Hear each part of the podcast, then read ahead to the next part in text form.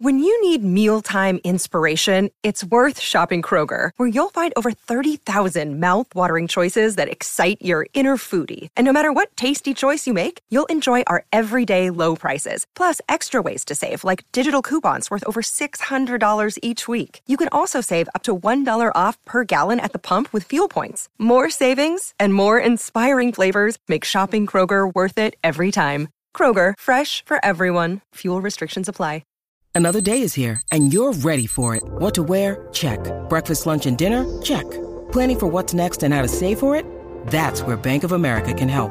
For your financial to-dos, Bank of America has experts ready to help get you closer to your goals. Get started at one of our local financial centers or 24-7 in our mobile banking app. Find a location near you at bankofamerica.com slash talk to us. What would you like the power to do? Mobile banking requires downloading the app and is only available for select devices. Message and data rates may apply. Bank of America and a member FDIC. I'm Alex Rodriguez. And I'm Jason Kelly. From Bloomberg, this is The Deal. Each week, you'll hear us in conversation with business icons. This show will explore deal making across sports, media, and entertainment. That is a harsh lesson in business. Sports is not And, uh, as simple you know, I- as bringing a bunch of big names together. I didn't want to do another stomp you out speech. It opened up so many more doors. The show is called The Deal. Listen to The Deal. Listen to The Deal on Spotify.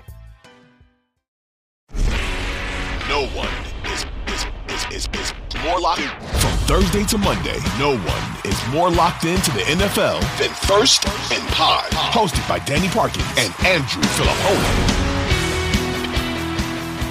All right, here we go on the uh, Score YouTube page. And for all our podcast listeners, too, this is First and Pod after week 13. As Danny likes to say, subscribe, rate, review. I'm Andrew Fillipponi from 93.7 The Fan in Pittsburgh. Danny is somewhere gallivanting around with his wife, so he's not here. And in his place is our good pal Mike Meltser, uh, based in Houston. He is a gigantic Michigan fan, so he's had a hell of a weekend. He follows the Texans, but he also roots for the Jets. So he has been through a lot in the last 24 to 48 hours. So we're happy that Mike is uh, the replacement here for Danny on this show. Uh, we're going to react first, Mike, to what we just watched with the Chiefs and Packers. Uh, quick story on that whole deal. Our mutual friend, Nick Wright from Fox Sports One and First Things First, I said on Thursday's podcast that I liked Green Bay money line. So he was on my case all night and all week, really, to bet him on that and to put my money where my mouth is to take Green Bay. I chickened out and never did it. And now, not only do I feel bad because I would have won money from him, but come to find out, Mike, he was watching the game in Los Angeles with diehard Packers fan Lil Wayne. And the thought that he would have lost that bet to me while watching with Lil Wayne is now excruciating that I could have had that over him for the rest of my life. So I am disappointed in that way. My take integrity was right. I didn't win any money from him. So it could have been better. Still okay for me that I liked Green Bay in this spot. And and really, Mike, I know there's there's a few things from this game that are worth getting into. But I'm gonna say first and foremost, 19 points from Kansas City.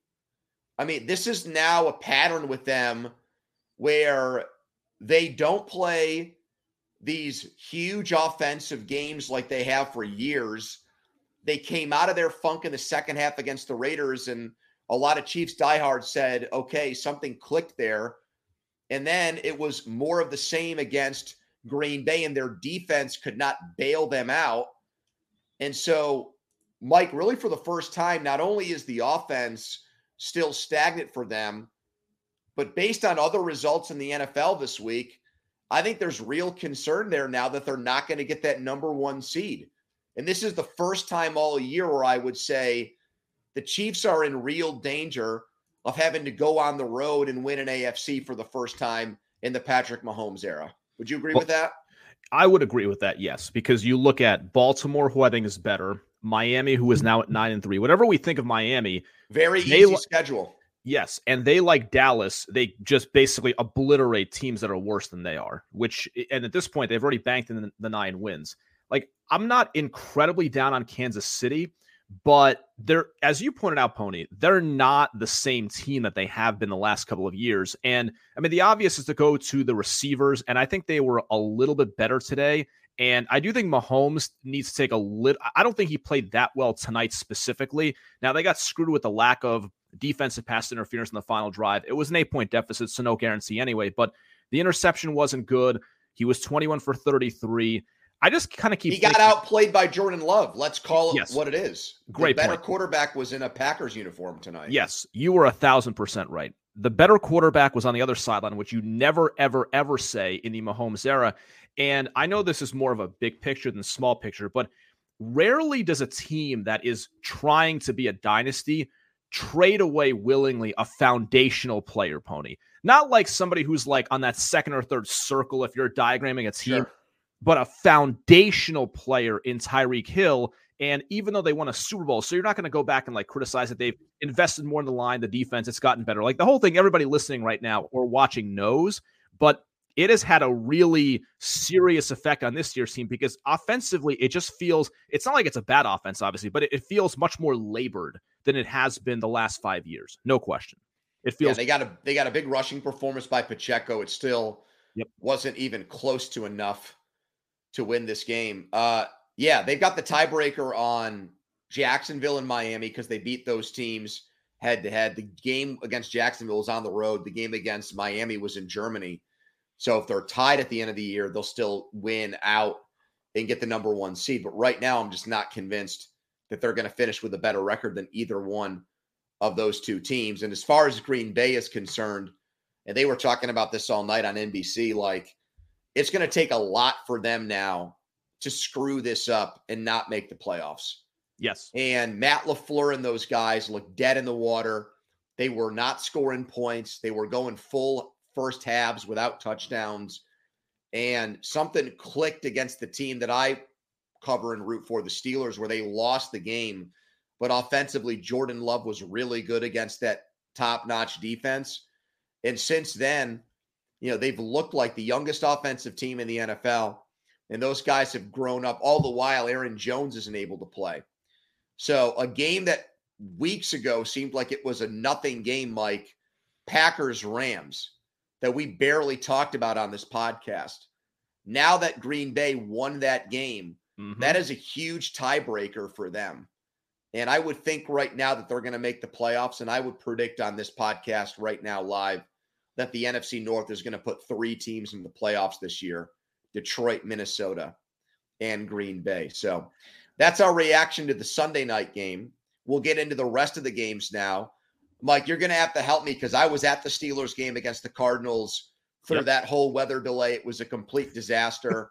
that that, uh, that feels like one yeah, other than Jets Falcons, that feels like one of the worst games to go to on this particular Sunday. Thank goodness I was in a suite, so I had you know, luxurious accommodations that made it uh, easy to wait that whole thing out. The result was terrible and everything else that happened in that game, which we'll get to here. But I did get home in time to watch the 49ers uh, lay waste to the Eagles. And Danny, to his credit, multiple times, both last Sunday and Thursday, was convinced that this game was going to be a blowout and that San Francisco was going to distance itself, really, as it turns out, from everybody else in the NFL. It was going to clearly look like the best team in the league. Number one, Mike, did you feel that way going into this game? And number two, would you want to push back on that at all? That the 49ers are now by far the best team in the NFL. I'm a little surprised that they blew them out the way that they did. But, Pony, I think it's super clear that when San Francisco has the right pieces healthy and available, those pieces being Deebo, Trent Williams, Christian McCaffrey, when those guys are, and Kittle, when those guys are healthy, this is the best team in the NFL. That does not mean they're guaranteed to win the Super Bowl, as we know. But when those guys are healthy and assuming reasonable health throughout the roster, they are the best team in football. And one of the things I liked about today's game, Pony, is I think San Francisco at times in this era has been kind of a bully in that when they get up on you, they're incredibly difficult to beat. But when things are kind of a struggle early, then they can kind of like it becomes very hard for them. In this game, it did not start off well for them. Philadelphia marches down the field. San Francisco yeah. goes, you know, they go, they go, they go three and out, three and out, and then they're down six nothing when they get the ball, and that's when they completely turn the game around. I look at this team as I think they probably have the most talent in football, but I worry about them sometimes when they don't get, get off to good starts. That happened today, and they bludgeoned Philadelphia. And honestly, Pony, as somebody with no dog in the fight, I am very glad that Philadelphia team with that, you know, stupid the the the, the sideline security guy. I don't want to hear about Dom, whatever. Like, please stop telling me how this team like knows how to win or has some like miraculous gene in them. They play close games. When you play close games all the time, you will get bitten. And they got bitten big time today at home. Yeah, that Chooch from the Eagles, that coach, uh, who they were serenading there because he's this big Italian tough guy. Ridiculous. Who got into it with Greenlaw. Greenlaw got thrown out of the game, right? I didn't I didn't yes. uh, hallucinate that. That's yes. a trade you make every time as an Eagles. I'll, I'll, I'll, trade my security guy for yeah. like their second uh, best def- or third correct. best defensive player. I mean, in a way, I do I do congratulate that guy on that for egging on one of their best defensive players. But yeah, I, that that dude should be suspended from their next game. Uh, I thought when the Eagles settled for field goals, it was uh, a warning sign that they didn't get more out of those opening possessions. And San Francisco made them pay. Uh, Deebo Samuel talked the talk and he walked the walk in this game. I mean, he called yes. out Bradberry, and he's been talking since that game, that NFC Championship game. And I thought that might backfire on him because the Eagles, they beat winning teams. Uh, they don't lose a lot of games with Jalen Hurts, and they were playing at home. And so I thought that would be a motivating factor for them as an underdog. As it turned out, there's just a talent disparity or gap between these two teams right now. And you know, not to not to simplify it too much, Mike, but you know, in these games where you think great rosters from top to bottom, is it going to come down to the most important position, quarterback? I think Philadelphia would like to think that with Jalen Hurts they have an edge over San Francisco. And I would have thought that going into the year. I don't think that's the case anymore. You know, I've really been an anti Purdy guy as a system quarterback, as somebody that just takes advantage of the personnel and the and the coach he has. And maybe a little bit of that showed up when uh, Samuel was out and Williams was hurt during that three game losing streak. But when they're healthy, he is as good as any quarterback in the league right now. And I would include Patrick Mahomes in that statement based on what we've seen from Mahomes this year. So I didn't think they could win a Super Bowl with Purdy as their quarterback before the season started. I take back that comment. And I think right now, Tua would be my pick for MVP. Dak would be second, Mike. Okay. And I would put Purdy third behind those two guys. I mean, he's been that good. I too have my own deep questions about like if you built an NFL team exclusively around Brock Purdy, what that might look like. And this team is obviously not that because it's built around having one of the three best running backs in football, having these dominant skill guys. And Deebo, I mean, you saw it on the catch and run today where he broke the linebacker's tackle and he's just between the physicality and the speed, it feels like he's unstoppable. But, but as far as the, the Purdy part goes, I get the natural hesitation, like with his physical limitations, but there comes a point where, like, Pony, we get to this point in the season, and today I like the QBR metric. This is against Philly's defense, which has a lot of talent, weaknesses at linebacker now. You know, four touchdowns, no picks, QBR of 82. I actually like that stat. And now we're up to, and I don't know, let me check this as including today's game. It is 23 touchdowns, six interceptions. He leads the league in QBR. Like, I don't know if we had a league wide draft of quarterbacks, he'd go top five. But as far as what he is doing right now, I don't know what I can ask him to do right. more than what he is doing right now. That's exactly right. I'm Alex Rodriguez. And I'm Jason Kelly. From Bloomberg, this is The Deal. Each week, you'll hear us in conversation with business icons. This show will explore deal making across sports, media, and entertainment that is a harsh lesson in business. Sports is and, not uh, as simple you know, as bringing a bunch of big names together. I didn't want to do another stomp you out speech. It opened so, up so many more doors. The show is called The, the deal. deal. Listen to the deal. Listen to the deal on Spotify. Okay, so Dolphins and Commanders, I have next here. This is the third time Miami has scored more than 40 points in a game this year. So, how good is this team, Mike? I think they are okay. Let's put it this way: if I'm going to compare them to, let's say, the Lions, who have a similar thing where they beat up on on bad teams and don't really measure up well against top competition, I trust Miami more because I believe in the coaching and the scheme a little bit more. Um, but man, against inferior competition, like I don't, I don't know how many teams are built to just eviscerate inferior competition between their scheme and their speed and their wide receivers. But I'm still going to have some doubts until they actually do it against one of the very best teams in the AFC. Well, I'm, is that I'm, is that me? Is that me? No, kind of. No, you're not. Of, no, no, you're not. Am I equivocating not, too much? I just. No, I, I, don't you're, believe you're not, yet. You're not. You're not being a hater.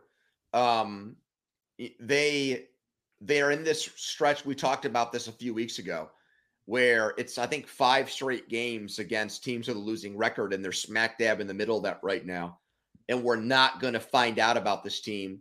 I think they have back to back games against the Ravens and Cowboys late in the season. They do. Yep. That's going to be when we discuss, and then the Bills after that in week 18. Yes. So that's really when we get to, you know, they had this run last December where they played good teams and they lost all the games. And then Tua got hurt again. Uh, so, you know, the bottom fell out for them. I think it's fair to be skeptical. I know I am. Um, I didn't think they'd blow out the commanders today the way that they did. I thought Washington would get a bump from firing Del Rio and Rivera taking over the play calling. nope. And, no, and and Howell has a way of, you know, sometimes, especially against the Eagles, he plays well. Yeah. So I thought that was going to happen today. I give Miami marks for winning the way that they did, but the AFC to me, I'll, I'll make this about I'll make this a broad comment about the conference. You know, I think if I wasn't in Pittsburgh, I think I would feel very confident in saying that the Ravens were the best team. But the problem for me is every time I see the Ravens play the Steelers, they don't look like that team, Mike. Yeah. I see their quarterback at his worst, and I see their coach at his worst when he matches up against the team that I cover.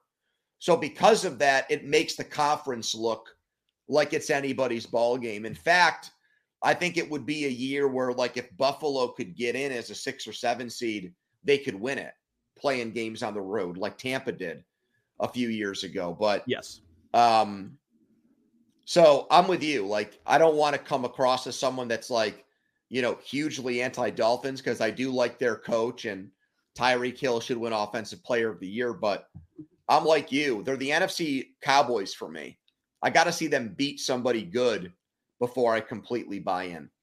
All right, yeah. next game is the Colts and Titans, which I moved up the rundown because the game was so good. It was probably the best game of the entire day. The game went to overtime. This is the Colts' first five game winning streak in five years. And we have a diehard listener. His name's Colts fan Greg, who loves this podcast, who is excited that we're finally talking about the Colts and it's not 40 minutes into the podcast. So my question for you, Mike, you're an AFC South guy. Is Indy going to make the playoffs?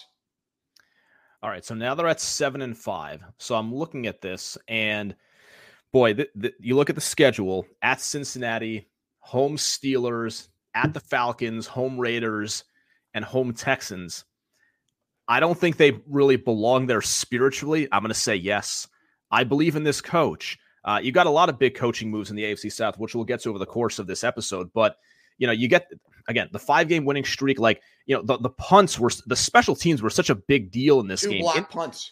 Yeah, two block punts. They got nine points. Uh, and they knocked of, the punter out. Nick Folk had to punt for the Titans at the end of this game. Yeah, that's right. Which also affected the game because it potentially led to a missed extra point by Tannehill Folk because Tannehill came in as the holder. Yep. Yeah, I don't know if he did anything wrong on the replay, but maybe it kind of skews uh, with the with the natural chemistry, whatever. Boy, like I mean, Pony, a team you, you cross compare this team with, with, let's say the Jets, right? And Indianapolis loses its franchise quarterback, even though we don't know a lot about him yet in Richardson. They have Minshew, a viable backup, and Steichen has just done, done an excellent job. It's largely against weak competition, and there's a lot of mediocrity in the NFL, but they're seven and five, like without a whole lot of impressive talent in the roster. They did this without Jonathan Taylor. Uh, based on the seven bank wins and that schedule, I think they're going to make the playoffs. They got to get three of those wins. I think. I agree, Mike. It's a today was a swing game for them. People yep. probably don't think of the Titans as a good win, but Tennessee was undefeated at home and winless on the road. Uh, they had lost in London to Baltimore, and they had won their games in Nashville, and they had lost everywhere else. Uh, you know, that's a weird dichotomy with them, where they're a Jekyll and Hyde team. And so, you know, for Minshew to win this game, and now, like you said, the teams that they're going to fight with for these playoff spots, the Steelers are that game is in Indy on a Saturday. And the Houston game they have left is at home, and they've already beaten them head to head in Houston in week yep. two. So I do think they'll make it. I said to Danny on our last episode at the end of the podcast, Steichen's got to start to get recognition for coach of the year. And he hasn't because it's really, it isn't sexy because there's no CJ Stroud storyline there. There's like, it's not Dan Campbell trying to revitalize a franchise that's been dead for 30 years. But just on its own merits, this is one of the great coaching jobs in the NFL this season. And they gutted it out today. They're not a great team on paper. One of their best players has a debilitating back injury. Shaq Leonard and had to get cut. Yep. Jonathan Taylor's out now. Richardson got hurt. Yeah, I mean, I, I think great culture win for them and a team that uh, is very much under the radar. But I'm with you. I think they will make the playoffs. Okay, so let's go to the game where you are in Houston, the Broncos and Texans. This came right down to the wire, Mike. Russell Wilson, you know, for the last few weeks, it's been about him making plays late and in the clutch. Interception at the end of the game. He threw three in this game. We just said the Colts are going to sneak in. Does that mean the good vibes for the Broncos are gone? Did their kind of renaissance season go up in flames in Houston today? I don't know if all the good vibes are gone because I think if you're a Bronco fan, the thing that you have to find solace in is that no matter what the conversation has been about Sean Payton the last two years, Sean Payton can still coach high quality football because I don't think that team is ultra talented. I think what he's done with Russ has been pretty good despite the three picks. I would just look at it as in terms of the swing game you mentioned for Indianapolis about two or three minutes ago, this was a huge swing game for both Houston and Denver, fighting for that six, seven seed. The fact that the Texans won, got the tiebreaker was big. I just think if you're Denver, you were starting from such a hole. You dug out with a five game winning streak, but then you look at it, now you drop to 500. And I know the Chargers aren't great, but like, I'm guessing they're going to be underdogs next week in Los Angeles. I'm not 100% sure. They will be. They yeah, will they be will be. Sure. So at the Chargers, at the Lions, home Pats should be a win. They got to face the Chargers twice, and they finish up at the Raiders. I just think for this team, as limited as it is, this most likely knocks them out. Not definitively, but most likely. Mike, if I were on the air in Denver and they've got some good sports talk stations there, yes. Um, you know, I would be very tempted, despite what they did in the five games, to set this game up and make this a really important game. I would be of the mindset to want to rip them on Monday. Hmm. Because I feel like they let one get away, and this was a huge wasted opportunity. But and, Pony, how how could you say that though? In I, I know you're about to go into it, but the Texans really had control of this game from start to finish. Well, like, but they but but but there, there you go, right there. I mean, should Houston, if you're the Broncos, based on what these teams have invested in this season, yeah, Houston should not be a team that controls it from the get go against you. You limited Kansas City in the two games you played against them to one touchdown. You went to Buffalo and you won. You shouldn't take a back seat to this Houston team whatsoever. And like, I just feel like what ended up happening with Denver this year is they got off to such a bad start that in season the bar got lowered so far down for them that now a competitive loss and an end of a long winning streak, it's almost looked at like, well, hey, you know, give them a pat on the fanny, give them credit for at least being competitive and being relevant. That wouldn't be good enough for me as a Broncos fan. Yeah, I just I don't think the team is that talented and that good. The Texans, for what it's worth, Mike, Pony, if you're a Broncos fan, if you're going to yes. watch the Steelers, Browns, and Colts potentially make the playoffs, like that would kill me. That would eat me up inside based yeah, on the team okay, that okay. I have. Agreed on the Browns and Steelers, but I think, like, put it this way: in the DVOA stats, Cleveland's 11, the Texans are 12th, and Denver is 22nd. Like as an overall team heading into these games on Sunday. So I can see that. My my bigger thing with Denver would be I think it's clear that Sean Payton has raised the floor of Russ to a decent level, but they can get out of, you know, some portion of that deal and kind of split the cap hits moving forward. I'm wondering if if you're Denver, like Sean Payton really knows at this point Russ's weaknesses and strengths. If he's going to be motivated to pull the ripcord, even though he raised that floor, just because of the, will. you don't think so? No, I don't. Hmm because that's going to be they might need to restructure. I need to look into that. But like if they're going to keep going with this, it's going to be a, a, heavy investment with a quarterback that I don't think has nearly the same ceiling that he once did. I also, Pony, real quick, I want to mention one thing about Houston on this because this this is a big theme to me on the Texan side. The last this this game was not about DeMeco Ryan so much or CJ Stroud. The last two number three overall picks in the NFL draft, Pony, Will Anderson today had by far his best football game, and he's played generally well. Four quarterback hits, two sacks, two tackles for loss, a pass defense. One of those led to a Derek Stingley pick, which then brings me to him real quick. The, the third overall pick back in 2022, very controversially over Sauce Gardner.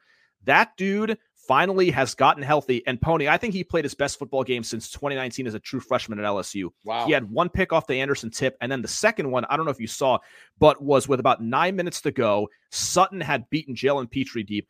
Stingley, like completely in phase, goes up, makes the interception. It was like a teaching tape kind of play. I thought for Houston, the two guys, forget about CJ Stroud and what he's done, but the other guys they've picked at number three overall, Will Anderson and Derek Stingley won them this football game. And Tank Dell lost for the season, it looks like, which is a yes, killer that's for a Houston because he's been so uh, important to them. All right, the next game is the game I had to sit through Cardinals and Steelers. Steelers had the worst loss of the day by far. and so the question here is are they in trouble? You're damn right. They're in trouble. And maybe in the sense that because of the way their schedule is set up, they can still backdoor their way into the playoffs and limp their way, their bleeding, bloody carcass to 10 wins and make the playoffs. But what happened today to me was an indictment on Mike Tomlin and this whole idea, Mike, and maybe it's different for you because you're not in the fishbowl like I am. Yes. But this idea that he is, you know, one of these great NFL coaches who raises the level of his team and makes them competitive and relevant at all times. They came out even before the Pickett injury. They settled for a field goal on their opening drive. And then they did absolutely nothing after that. They had one drive where the drive where Pickett got hurt. They got to the Arizona one yard line. Kenny was injured, his, hurt his ankle. Then they went shotgun on fourth and goal, didn't get it on a Najee run. Yep. Allowed for Arizona to go 99 yards and score a touchdown there. That was the game. It took all of the life out of the stadium, out of them, wind out of their sails. They were never the same. They end up losing.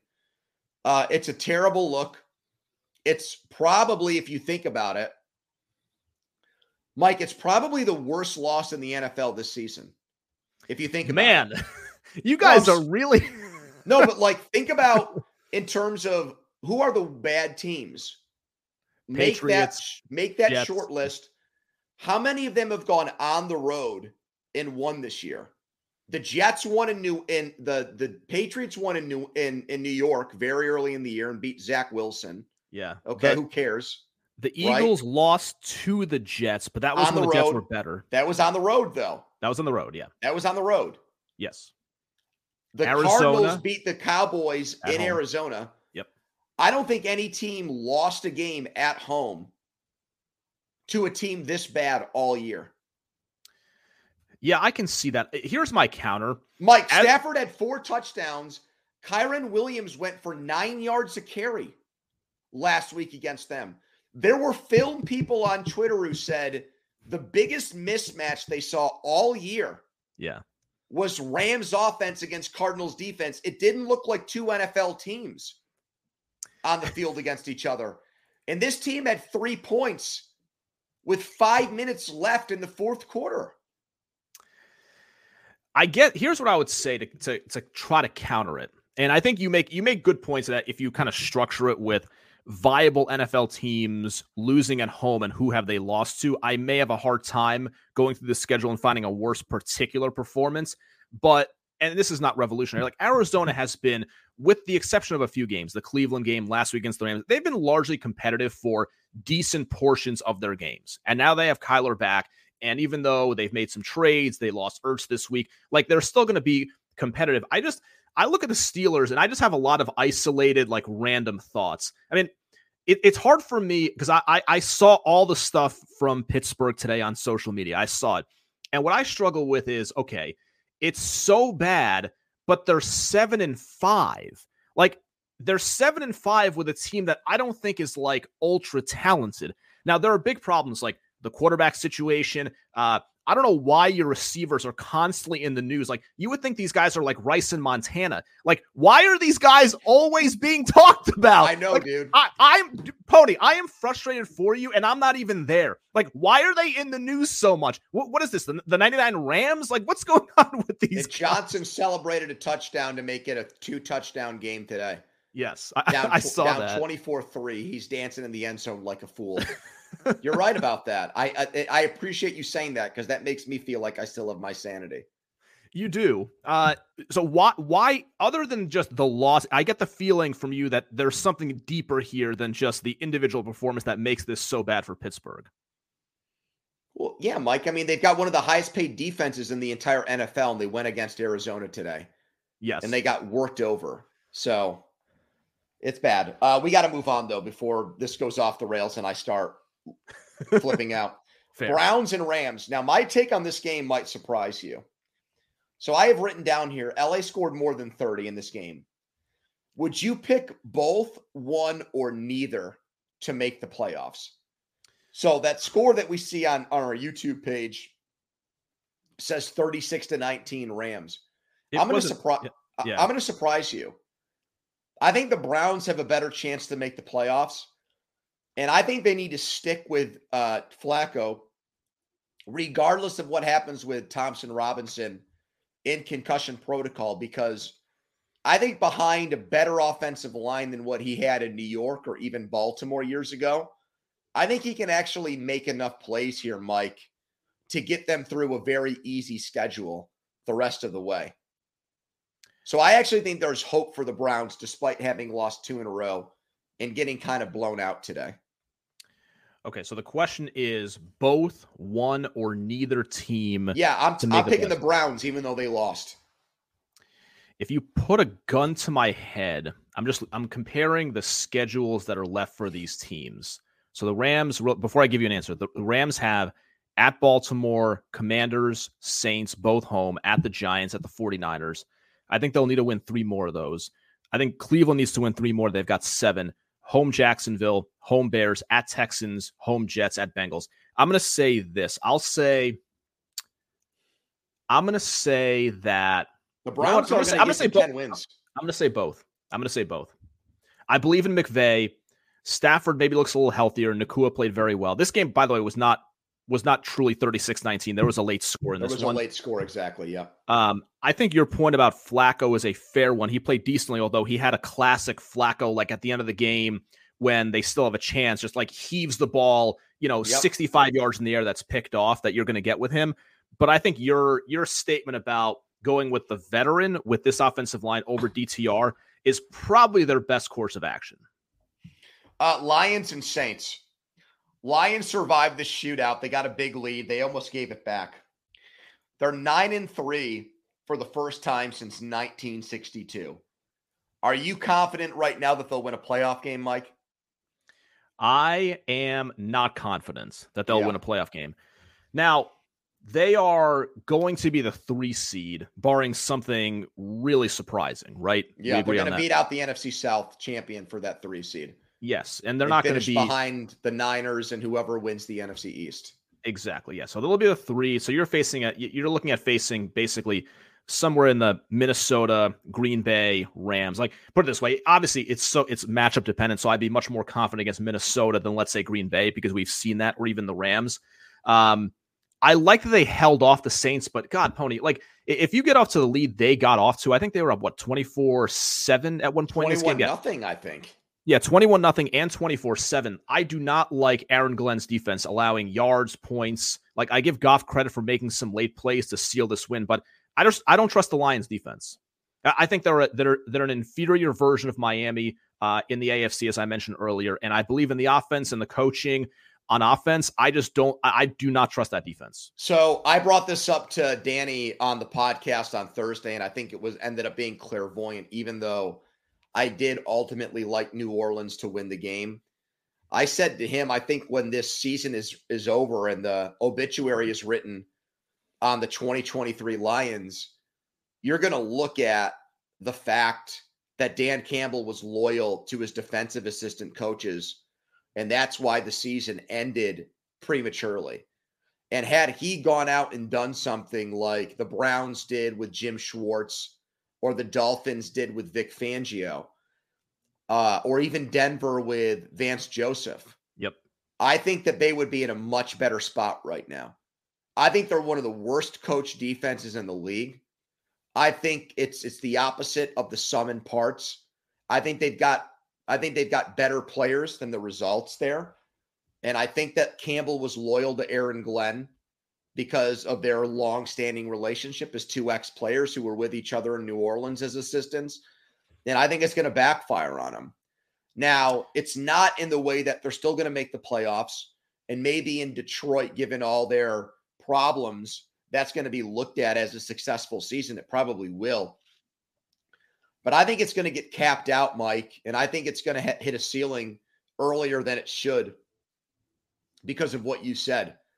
Uh, I I have no confidence in them winning a playoff game. I think even Minnesota with Dobbs could go there and beat them because of their problems defensively. So, yeah, I think it's a major issue. It's taken, in my opinion, it's taken a lot of the fun out of their season because it just is. It's the their games are entertaining in that respect. It hasn't.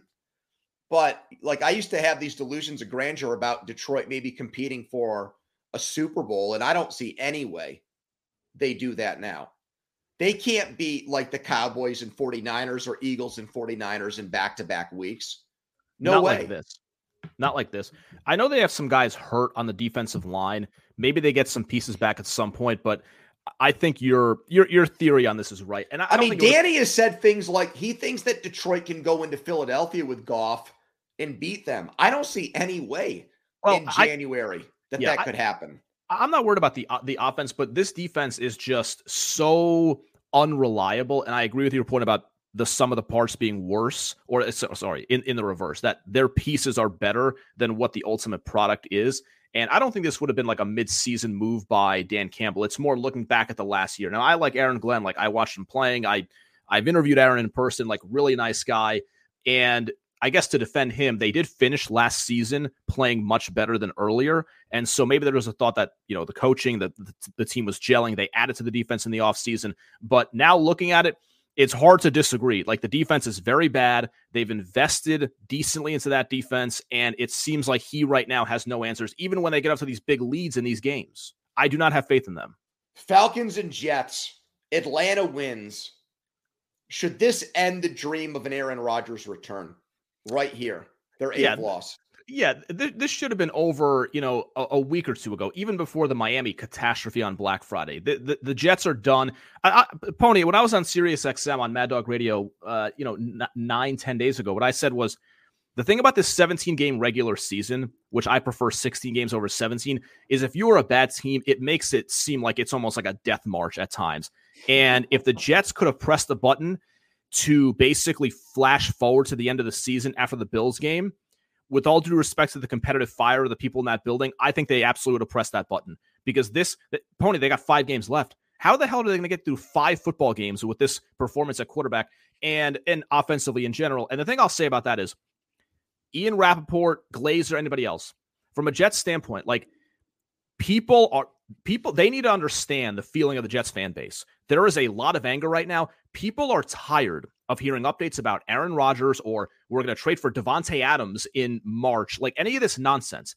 The ne- I don't want to hear a word as a Jets fan about Rodgers, a return, offseason moves. The next thing I want to hear from Schefter, from Glazer, from Rapoport is job status, positive or negative, on Robert Saleh and Joe Douglas. I don't want to hear anything else. Like you can't lose five. I, am tired of losing five games in a row, four games in a row, three games in a row, not scoring touchdowns, and hearing about all these different things. When it when it's this bad, the only thing I want to hear about from those insiders is the fates of the coach and the GM relative to Rodgers, given what's happened this season. That's all I want to hear about. I don't think you're going to get one because I think organizationally, Woody Johnson looks at this season as just a punt. Like they got screwed. I think you're right. Game. So there's not going to be any kind of uh, pound of flesh here with what's happened with the Jets. There's not going to be Nathaniel Hackett's not going to get fired. Saleh's not going to lose his job. They're not going to undergo another uh, front office regime change. They're just going to write this thing off to not having Aaron Rodgers. And like, I do wonder what you said there. It's you, you like, I think what happens sometimes as football fans, when you're in it and you're having to live it day to day and week to week, and you're having to watch a team that can't score a touchdown on a weekly basis, you want heads to roll. I just, yeah. and I know how passionate and how crazy Jets fans are. I just wonder when the season actually ends and there's the okay, we are going to have Aaron Rodgers back next year. I wonder if a lot of the rancor and uh, venom and everything else that's going on right now is just going to go away. I wonder the same thing. Like, listen, I'm not saying that they have to fire Saleh and Douglas, even though I've said on the air I think they should. I can I can hear the argument the other way. I just wonder, like, if they don't win a game the rest of the way, and there's a real chance they don't, and they finish the season on a let me count this. I guess this would be a 10 game losing streak. Like I'm fascinated by what those post-season news conferences are going to be like from Saleh, from Douglas, like just especially Joe Douglas, who I like, like how you get up there and face the media after what you have put your fans through this season. And I know when they have Rodgers back next season, they're going to heavily invest into the backup quarterback group. Like they're going to get a viable backup I think they'll have a viable third string quarterback. Wait, why, wait, why do you think that? Why do I think that? Yeah. Because they, they can't. Well, I'll put it this way: they're going to get some kind of like Minshew, Brissett. Like they will overpay. I, I, I don't know about that, man, because of Rodgers' ego and personality. I wouldn't no, be they, sold they, on that. That I will. I don't know what else is going to happen on that pony. That will happen. That okay. will happen for next season. I don't know what else is going to happen. Coach, GM, draft pick, anything, but that will happen. They will bring a. They will bring in a viable backup next season. Chargers and Patriots. This game today was unbelievable. Yes. Uh, the, the Patriots get shut out. They lose six to nothing. Their defense has been incredible, and they lose all these games because they literally can't score. So I haven't asked you this question, Mike, because it's it's been Danny and I every week on these post uh, game podcasts. What's going to happen with Belichick?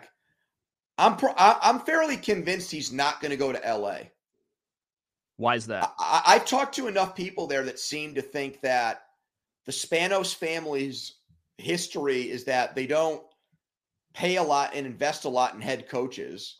Norv Turner, Mike McCoy, Anthony Lynn, uh, Brandon Staley.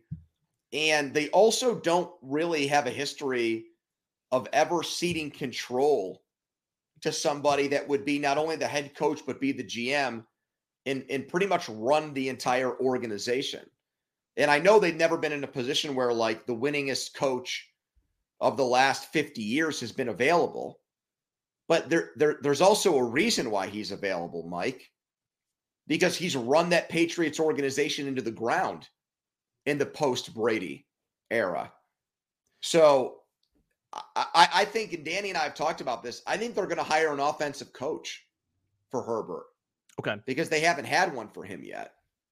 So okay, so I don't know the Charger situation as well. I think the Belichick thing is is a is a real possibility because if they let go of Staley, I think Telesco's done a nice job with the roster, but like I don't know how many coaches he can survive as GM either. So they'll be in the market for a head coach. Like once of they course. miss the playoffs, once that's official, like they're going to hire somebody.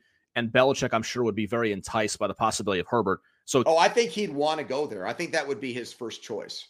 So, from a Belichick LA. standpoint, Pony, like, what do you think if LA was out? What do you think that means for him as far because I imagine he would want to keep coaching next season somewhere. I know, and and, and I was sitting in uh, dirt, waiting out this rain delay, and they had the red zone on in the suite we were in, so they flipped over to this game at some point, and I'm just talking to people up there like, where does he go next year, man?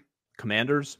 So people keep saying that, but if you're if you're Bill Belichick, what about that situation other than the money and the and the I guess possibility that they're going to give you what you want in terms of roster control? What's appealing about that job? To me, very little. Yeah, you That's have to kind of you don't know about the quarterback, and it's probably a, it's most likely going to be a no long term on the quarterback that's there. And um, it's a um, tough division with Philly and Dallas. It's a tough division. I guess if you're Belichick, you could think to yourself, okay, this team has been mismanaged by ownership. Rivera has not been a good coach. If I come in there and I bring in a, a, a viable personnel guy, they have some pieces there offensively and defensively that I could just kind of like the Sean Payton thing. Like I could lift the floor of this place because it's been so mismanaged for like 25 years that I'd make the real that I'd make a real difference. So I think that I don't know what else would be a possibility though, as I look at the standings right now, like who we think might get fired. It's the only not- other thing I would say is based on what happened with the Giants game last week, and what and what Rapoport reported a month ago about the contract extension that happened for him very quietly. Yes. Is Kraft like on board with how bad they've been this year? And it's going to set them up to draft one of these quarterbacks. And all the speculation is for naught. And he's actually in a better place with the Patriots than we think. I mean, and I, even I, though they're frustrated with how the Mac Jones thing has gone down, yes, they're going to give him one more shot to fix this. I, I don't think it's a crazy, uh, crazy thought from the standpoint that like we can look at teams and uh, we can talk about like what a great job like DeMeco Ryans has done or somebody else has done, but without being overly obvious, like the quarterback makes such a big difference. And I think it's actually a lot of their fault too with Mac Jones. So but li- but like the Kenny Pickett thing, I never really fully understood the logic of the pick to begin with because I just didn't see a whole lot of upside there. Like if you can get Caleb Williams or Drake Maye, and you still think Belichick is a solid enough coach, and I think the the way the defense is played, he's obviously a defensive guy by trade would lend some credence to that idea. Like they they've botched the offense. He has botched the offense from the coaching to the players to the picks, on and on and on. But like if if they get it right at quarterback, like Houston did, and they'll have every opportunity seemingly to get that done if they hold on to this number two pick. Like isn't that a viable argument? Even though he got you to this place at this point, like the Patriot fans I'm on text with, like high school buddies, college people, like they're desperate for them to lose every single game because yep. clearly, as you mentioned, the best thing for the for the future interest of the Patriots is to lose out and to land either Caleb Williams or Drake Maye. Uh, I'm going to give you the final word on a game that, if you're still with us, God bless you, that not a lot of people cared about, and that's Panthers and Bucks. The Carolina did not get the very often uh, new coach bump. They sucked again today. They lost. How concerned are you about the future of that team? I am very concerned. I'll try to make this very brief. I'd be concerned because of this. Pony, they've invested so much in Bryce Young and they don't have their number one pick to where even if they even if their honest evaluation right now was, hey, like Bryce's ceiling might be like the 14th best quarterback in football, they have absolutely no option other than to go all in on him the next two to three years before they even think about pivoting off of that because of what they've given up. That's what would worry me, even though I really like Bryce coming out of Alabama. Mike, thanks for pinch hitting for Danny. Uh, I did not have the like classic setup for today because I was at a horrible, horrible game. I think I added to, to rely on you. Thank you. uh, Danny will be back when we do the Thursday preview, which will also coincide with me tearing my remaining hair out if the Steelers somehow lose to the Patriots on Thursday night. A Thursday night football game that Amazon previewed by showing Bill Belichick as the person to watch for the Patriots. So, uh, Mike, thanks for hanging out with me. You can subscribe First and Pod on all the major podcasting platforms when you do that, it means a lot to rate it, review it, tell people because that's how we get paid. That's how we grow this thing. So thanks to everybody for listening on this Sunday night and watching on the Scores YouTube page. We hope we can get other Audacy affiliates to simulcast on YouTube and maybe even pick up our show on a radio terrestrial program. So thanks again. We'll be back on Thursday with Danny. You've been listening to First and Pod.